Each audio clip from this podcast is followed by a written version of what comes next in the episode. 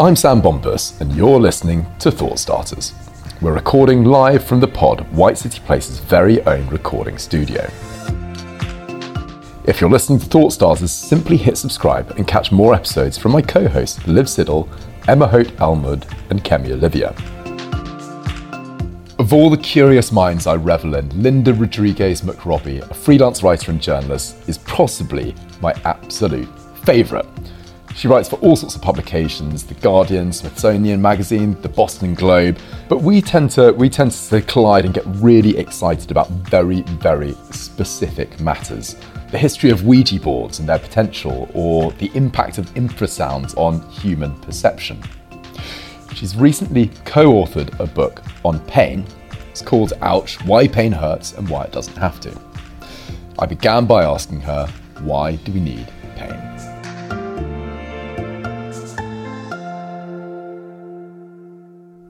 We need pain. You need pain. I mean, one of the um, one of the people that we talk about in the book is a guy called Steven Pete, who was born with what's called congenital insensitivity to pain, right? And he cannot perceive nociception. So nociception is sort of it's not pain exactly, and that's a sort of big area because pain is a much, much more complicated, much more sort of wide ranging experience than just ouch, I've stubbed my toe or ouch, I've broken my arm. Um, but he can't feel the pain from the stub toe or the broken arm. So he can't. He doesn't know that mm-hmm. that's happened. And people with that um, with that particular genetic mutation tend not to live very long. Now he's in his 40s now, so he's lived for for you know he's managed to survive the odds, but um, they are prone to infection. They are, you know, when they're infants, they can do things like chew their own tongue off and not realize it. Oh, wow. Because pain is a really, really important warning system. Mm. And pain is part of the sort of setting up of the parameters of our lived experience. Mm. You know, when something doesn't feel good, we either don't do it again or we do it more in a different way. It really kind of depends on, you know, how you feel about it. But generally speaking, you know, pain is a necessary part of life. So, what is pain even? oh, that that is why we wrote a book. Um, so, pain is a very so I always find pain a really fascinating thing because it's it's a bit like um, the Supreme Court definition of obscenity, where you you know you know it when you see it, right? You know it when you experience it. You probably experienced it before. You might not want to do it again. Um, but it's this one word that we use to describe an astonishing variety of experiences. You know, we talk about arthritis being painful. We talk about a heart, broken heart being painful. We talk about childbirth being painful. Mm. You know, we talk about um, boring experiences being painful. You know, we talk about a lot of things being painful, and we use this one word. Mm. And I think what that really kind of gets at is that this is an experience that is much, much more complex and it de- it's derived from a host of things, not just sort of the proximate cause. So when we think about pain, we want to think about pain as a complex, constructed experience that is the result of not only the sort of thing that's happening right now, but your expectations, um, your previous experiences with this, your affective state, who you're with, um, the steps that you might take to mitigate it. You know, the difference between, say, you know, going on a run, mm. right? Most, a lot of people go for a run. A lot more people have been going on a run lately, and it it's uncomfortable. It can genuinely hurt. You know, like when you're you're plodding along, something is going to be not feeling good. But we don't necessarily think of that as painful. We don't think of it as the kind of experience we don't want to do again because we do it almost every day. Lots of people do it every day. It's it's an experience that because of the context and the the sort of padding around it becomes something not quite painful.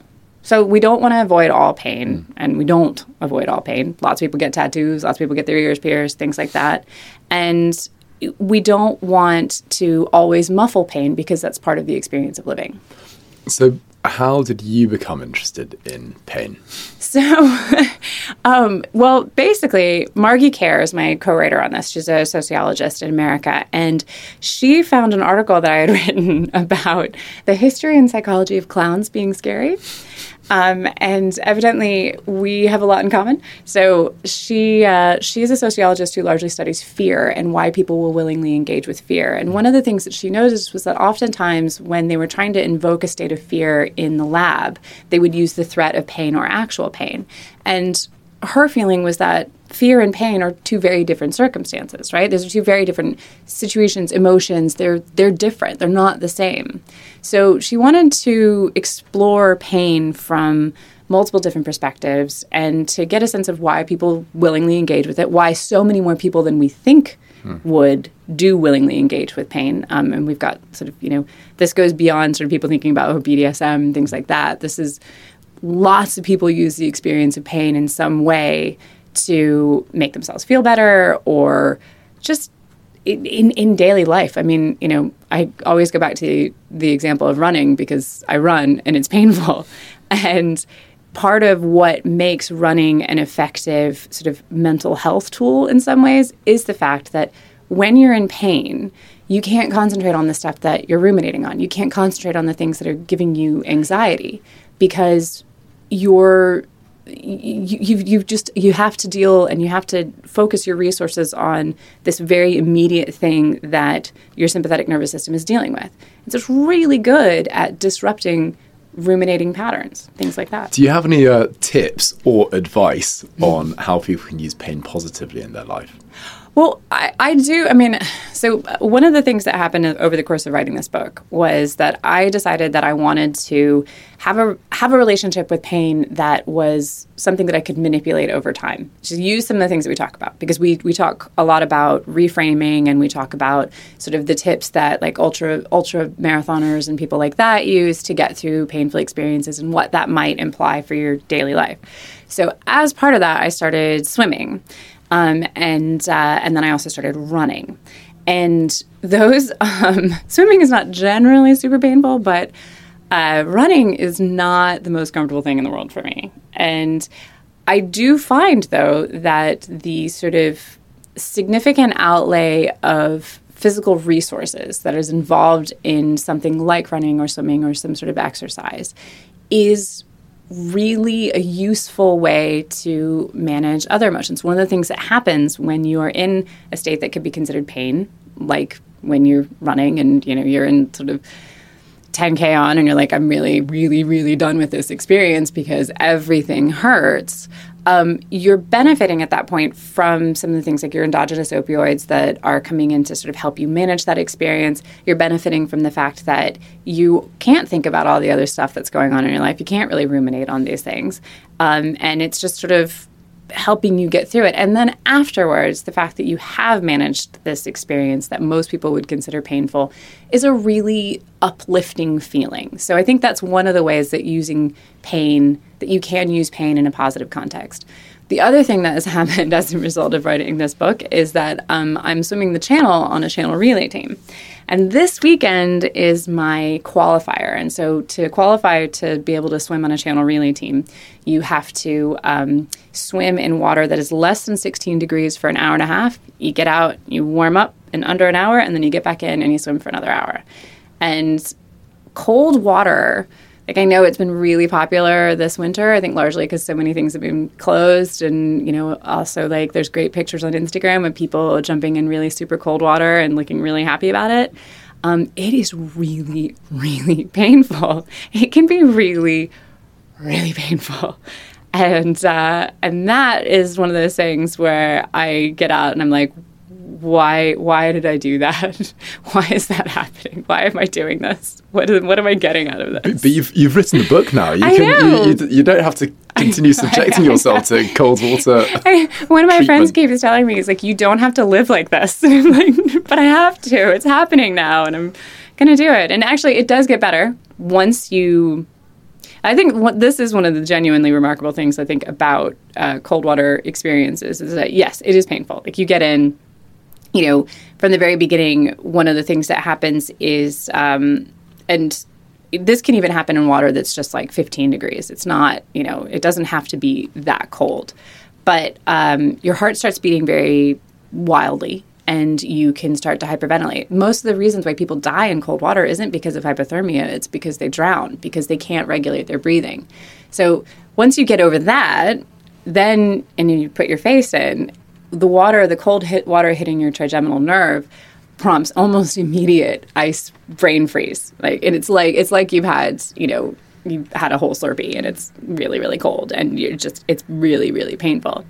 Um, and then once you get through that, you have a and sort haven't of, died. and you haven't died, and you you know you can feel good about the fact that you haven't died, and it feels and it's nice, and then then you sort of have to deal with the fact that like now you know one of the things that happens to me is um, I start to my hands get very very cold and I start feeling this sort of electric nerve pain that goes right up my arms every time I move and you sort of feel this like zing it goes up and then zing that's when it's that's when it's really cold that's like really really cold You know, I'm sort of interested. So, so a lot of our understanding of pain is is your sense of touch. yeah um, Your other senses have different functionalities. A lot of which do to do with stopping you getting killed and protecting you from that.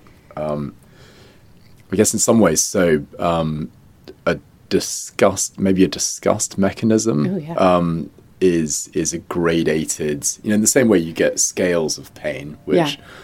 have, some medical sadists have bravely, yeah. bravely, or connoisseurs of pain have uh, tapped. You know, I guess that are there are there scales of well disgust that operate similarly. there there are definitely sort of ranges within things w- ranges within the experience or the sensory perception of nociception that um, are where danger might happen, where where tissue damage is, is potential, or where some kind of damage is, is a potential. So, to, to back that up a little bit, um, nociception is primarily communicated through you have chemical nociceptors, um, you have thermonociceptors, uh, you have mechanical nociceptors. Those are sort of the, the three big ones. Um, thermonociceptors refer to hot or cold pain. So, uh, and there's this kind of um, safe zone where like things aren't you know you feel good you feel good in them but then sort of below this you know below a certain degree and above is where things start to get a bit dangerous. And what's really interesting i think about um, the sort of thermonociceptor communication is that it tends to be kind of one note right? Like it has like one note of an alarm you know? And so that's why sometimes when you get in very very cold water it feels like burning. And it's not so much like that's mixed up it's just that there's one note and that alarm is going you need to deal with this because it's bad right? Um, mechanical nociceptors deal with pressure and that has to do i think that also will manage things like vibration. So if you're thinking of like um, the pain from hearing a really loud sound part of that actually has to do with the vibration of what's going on inside your ear. So those vibrations are going to be sensed by mechanical nociceptors, and that's going to be uh, sort of read as not positive. And then chemical nociceptors are the ones that deal with things like capsaicin, you know, which is the active ingredient in chilies. Um, and uh, other sort of chemical based things that are telling you you don't want to touch this. This is not good. What's really really interesting to me about about this is that sort of these are the sensations that we have the tools to play. Right. So one of the things we talked about in this book, and I think we ended up not using this analogy, but it's a little bit like how, how do you play music, right? So you you you know back in the day we had a tape deck, and then we had CD players, and you know you can have MP3 and things like that, and you you can only feel that sensation because you have the right thing to play it. Hmm. You know, so you've got you can listen to your CDs because you have a CD player. You know, so you have the thing that can that can play that media, and that's so that's sort of the way our sensations work. We ha- like it comes in, and we can feel it because we have the right receptor to deal with it. But it makes you think like, what are the things that we are happening around us that we don't feel? And there are other species that have different kinds of receptors. So there's um, insect species that have receptors that enable them to feel humidity and to test to be able to understand the moisture content of the environment around them. And then there are species that lack the same ones that we have. So the naked mole rat is a fantastic example who uh, very, very ugly creature, but very sweet. Um, but it is impervious to certain kinds of pain because it lacks the chemical nociceptors that we have. So it doesn't feel uh, the burn from capsaicin, for example. So it's really interesting that like it makes you wonder what what else there like what are what are we missing from our perception? Well, I'm I'm quite inspired now when you're talking about that. If you do a um, like if you go to a concert and you have you know or listen to an album could you have a sort of symphony of, of uh, played on your pain receptors? Oh yeah, which sounds quite quite sort of uh, Kubrick Clockwork Orange esque. Well, I think you could you could certainly have you know like part of the the creation of our perception of the world is through these receptors. It's through what we can sense. Um, but it, it isn't just one thing. I mean, this is part of the reason why, for example, you know, we see faces in um, grilled cheese sandwiches and patterns. It's it's these these sort of shortcuts that we make, these kind of cognitive shortcuts and neural shortcuts that allow us to put together a pattern to make sense out of it. And so when all of the other stuff is there, all of the other cues and things like that, then we uh, we you know other sort of sensory cues we can we can kind of put together a picture even if the thing itself isn't there. my favorite example, so one of my favorite examples from the book is um, is there was a there was a story that we used uh, of a, a builder who stepped on a nail. It was 15 centimeter inch long nail. Wow! Right? Went straight through his boot. Right. He was in absolute, complete, utter agony. You know, and so they took him to the hospital, and they had to dose him up with some fentanyl and some other drugs to like calm him down and get him ready. You know, and they pulled the nail out, and then they took the boot off, and it had never actually punctured his foot. It had gone between his toes. So he had all of the cues were there, right? All of the cues of what would should be a very painful, painful experience were there. And so he created this instance of pain because all of the cues were there, all of the other sensory inputs, except for the key one, which would have been the nail actually puncturing his foot.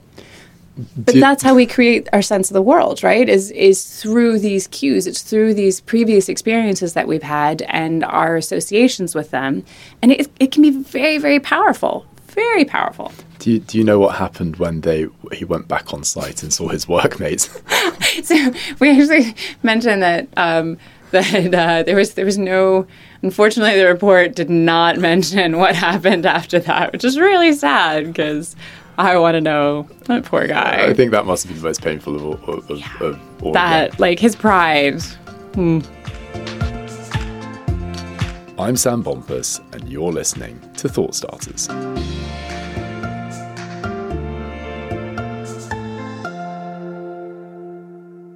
Placebo is is such a useful and important tool that we don't use as much as we should. And so I'll give you a personal example. Um, I, uh, I, so like I said, I run a lot and I was really sore one day. And one of my running mates was like, Oh, you should try magnesium spray. And I was like, Say what now? And I tend not to believe a lot of things like that. But I started using this magnesium spray and I genuinely think it works. I don't know if it works because I believe it works or if it works because there's some sort of physiological thing that is actually happening. If, you know, if I am sort of, you know, cellularly, cellularly taking up more magnesium and that's sort of easing the sense of pain and soreness and things like that. But whatever the mechanism, it's working because is working. It's not. I'm feeling a lessened sense of pain. Well, I guess I guess as as a humanity, we've we've experienced very rapidly growing scientific knowledge and yeah. going from sort of unknowledge to different theories to yeah. contested different theories from depending who you ask. To, um, and we certainly have more science. tools at our disposal right now to to investigate these things. I mean, one of the things that we found really interesting in the book is um, we talk quite a lot about neuroscience and there was this sort of impulse, I think, in the last probably 15 years, maybe even a little bit more, to sort of locate everything in the brain. You know, like headlines, like oh, and part of that also has to do, I think, with the the kind of popular perception of how to talk about science, which tends to sort of distill things to a headline that may or may not be accurate or entirely useful. So there was this sort of perception and this this idea that that you could you could locate everything in the brain where it lives in the brain. This does this and this does that. And really, you know, what seems to be coming out now is that actually the things the sort of the way that we create our universe and the way that we create our sensations our experience our emotions all of these things is the product of multiple interconnected neural me- networks so it's not just you know this is where jealousy lives. I mean, it's a little bit like you know phrenology, where you feel around for the bumps on somebody's head, and and you'd be like, oh, this is where you know love of liquids lives, and this is where like care for animals lives, and things like that.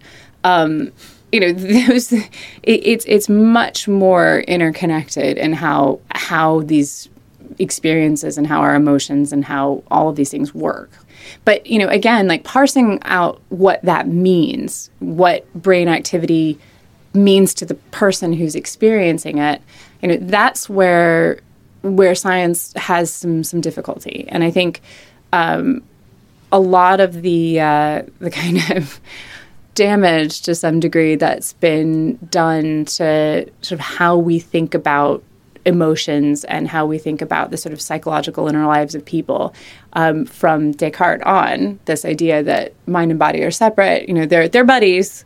They're like flatmates that get along, but they don't necessarily affect each other in the way that they they should. And that's really problematic and really wrong because you know you are your body. Mm. that's that's all of the ways that you make up your experience of life is through your body, but also through everything that you're thinking, your sort of psychological inner life is also part of all of this. Mm. So, is there, is there is there a way that we could communicate pain better? Um, I think part of it has to do with, I think at the very basic level, it has to do with being more empathetic and understanding that other people do experience pain. You know, right now, the kind of gold standard of pain reporting is the patient's report. And that also makes it quite complicated when there are people who can't advocate for themselves, whether they're, you know, or who can't communicate the pain might, that they're might in. been brought up to be very stoic. Yeah. and, and there's also, you know, that's true. Like, there there are cultural differences within it as well. But you know, people who literally can't say infants. You know, the, one of the one of the most shocking things that we read in this is that up in up until the 1980s. Um, infants in America routinely underwent open heart surgery without anesthesia.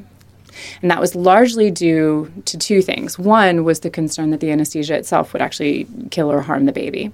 But the other was that um, this erroneous assumption that they couldn't feel the pain, that they hadn't developed the appropriate networks yet to experience pain. And that was partly due to some studies that had been done in the 1940s that showed that infants didn't react to pinprick, pinprick tests in the same way that older infants did. Now, that was later sort of found to be false, but there was this disconnect between what the pediatric surgeons were doing and what literature was available and the research that was done. And it didn't change until 1987 when the American Association of Pediatrics released a statement saying you can't keep doing this. So there, there are now interviews with some of those uh, some of those uh, then infants who now presumably are quite articulate about their feelings. I mean, it would be hard to say if you were six months, you know, six weeks old yeah. and and experiencing this, but but there are, you know, even if they can't remember it, there are undoubtedly effects that that come from that. You know, there are there are def- there's definitely evidence that experiencing significant pain early on changes how you perceive pain later. Um, and you know rates of things like chronic pain being higher among children who've had painful experiences early on. And that also has to, to do with what we would primarily consider like emotional painful experiences. In the book, we don't really make much of a distinction between the two because we consider pain to be an emotion. It's a constructed experience that's derived from lots of things, not just the kind of proximate situation.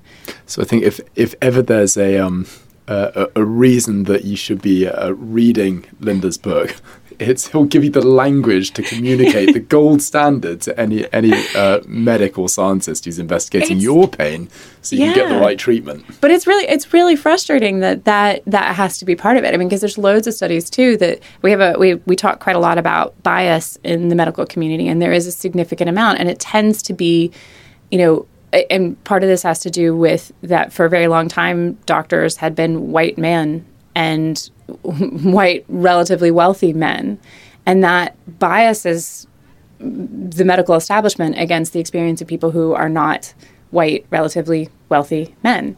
Um, and you really see that when it you know when it comes to things like i think there was a study in 2016 that demonstrated that black children presenting at the emergency department with appendicitis were like half as likely to get pain medication than white children um, you know it, you see it in ageism like there, there are you know people there, there are studies that demonstrate that uh, older people are less likely to get pain medication when they're reporting pain, things like that. So it's a it's a significant problem. Not believing the pain of other people has demonstrable consequential effects in in policy, in institutions, in medical care. You know, the, a long normative, male-dominated, historic 20th century childbirth practice in, in the medical establishment, there was a school of thought that that was like all basically childbirth isn't that painful. Oh. it is. And and, and like all all of women were making it up a little bit. and then to then to then to establish how painful childbirth was, a number of medics volunteered their pregnant wives and um, when they were giving birth, they would um, hold a paint stripper to their arm, and the the the uh, wife would say what was more painful, the the birth or, or basically having your skin burnt oh off. my god! I didn't know this. I, like you're telling me, I definitely had not heard this. That is It's horri- crazy. It's horrific, and then and then fun, and then funny enough, it got to people who are literally having third degree burns. Um, you know, and still, and obviously still saying, and by childbirth is still more painful. Oh my god! I did not know that. That's yeah. I mean, it, I, like it, it, it kind of makes sense, but like, I, yeah, when it comes to believing the pain of women, we don't tend to, right? And that's you know that has to, again has to do with who was in charge of mediating this experience of pain and of the sort of medical establishment being again largely white men who were relatively well off. Um, but I hadn't heard that. I mean, the, the childbirth is a really great experience to talk about when it, when we talk about pain because it is very, very variable. I mean, one of the people that we talked to in the story is a is a woman who who helps women have orgasms during birth, and which like I've had two children, and that was not part of my experience. Um, but you know, and and she said, you know, that that shouldn't be the standard that we all achieve. Like we we, shouldn't Does she, try. give the, does she give the secret in your book? She well, she she does. She gives a little. She gives some tips. She gives some tips. But um, you know, she she did say though that like the experience of giving birth, again, you know, the pain that is is associated with that. There is real pain. Obviously, is real pain, but some of it, a lot of it, has to do with the the context and the circumstances. So when actually we and we, this story didn't appear in the book, but it was part of the proposal when we wrote it. it Was a friend of mine um, had delivered her own baby in the downstairs bathroom of her house. And this was the story that we sort of passed around among our friends. We're like, I'm sorry, is this on the Oregon Trail? Like, how did she do this? This is bonkers. And so I sat down and I talked with her about it. And for this experience, she, she had already had one child um, and she had been in hospital and she felt very disenfranchised. She, she felt very. Um, you know, it, it, just was a bad experience all the way around. She felt like she wasn't in control of this experience. She felt like she was being belittled at various points. Um, she had had gestational diabetes, and so she had to be uh, induced, and and that kind of created a very medicalized experience that she wasn't comfortable with. And sort of throughout, she was being told like, you know, she she would say things like, you know, I'd like to to labor on all fours, and the the midwife would be like you know, oh, you've been reading those books. So the next time around, she was like, we're going to do it at home. I'm going to get a doula and, and it's going to be more comfortable. It wasn't supposed to go quite like that, where she was delivering the baby by herself and no one was there in the downstairs bathroom. And the way she describes it was that she just, she didn't really know that she was as close to actually delivering the baby as she was because in her previous experience, she'd been very sort of divorced from that. You know, she'd been induced, she'd been on her back, she didn't know. Um, but she said that she went into the downstairs bathroom and she did what she describes as a deep plie, and, and and there was a baby. Um, and she said that you know, strangely enough, like it wasn't that her first experience had been much, much more painful. This was surprising in some senses, but it wasn't painful because she felt like she was in control the whole time. And that is one of the most important elements of the experience of pain is how much you feel like you're in control of it. You know, and you probably noticed that, like, like, um, well, one of, one of the funny things that my co-writer and I actually did share as an experience was that when we were teenagers, we both tried to pierce our own belly buttons, and um, neither experience was particularly successful. Um, but we both talked about how it was so much easier to do that ourselves because you're in control of that experience. And you know, it, mine didn't work out, and hers didn't work out. But, um, but you know, you when you are able to to manage and to to when you're in charge, it becomes easier to to deal with that. So, if you want insights on uh, taking control of your pain, um, potentially achieving orgasm during during childbirth, ouch, why pain hurts and why it doesn't have to, is um, uh, the publication to pick up. Thank you very, very much for Thank you um, so uh, much uh, joining us me. to explore the wider realms of, of pain um, and also a lot of other. I think we covered quite a lot, lot of lot of grounds as well. Um, but it's been it's been so much fun. Oh, Thank you very very much. Thank you, thank you so much for having me. It was really fun. Thanks for listening to Thought Starters, a podcast on modern day culture from White City Place, West London's creative campus. Join our growing community by following at White City Place across Instagram, Facebook, and more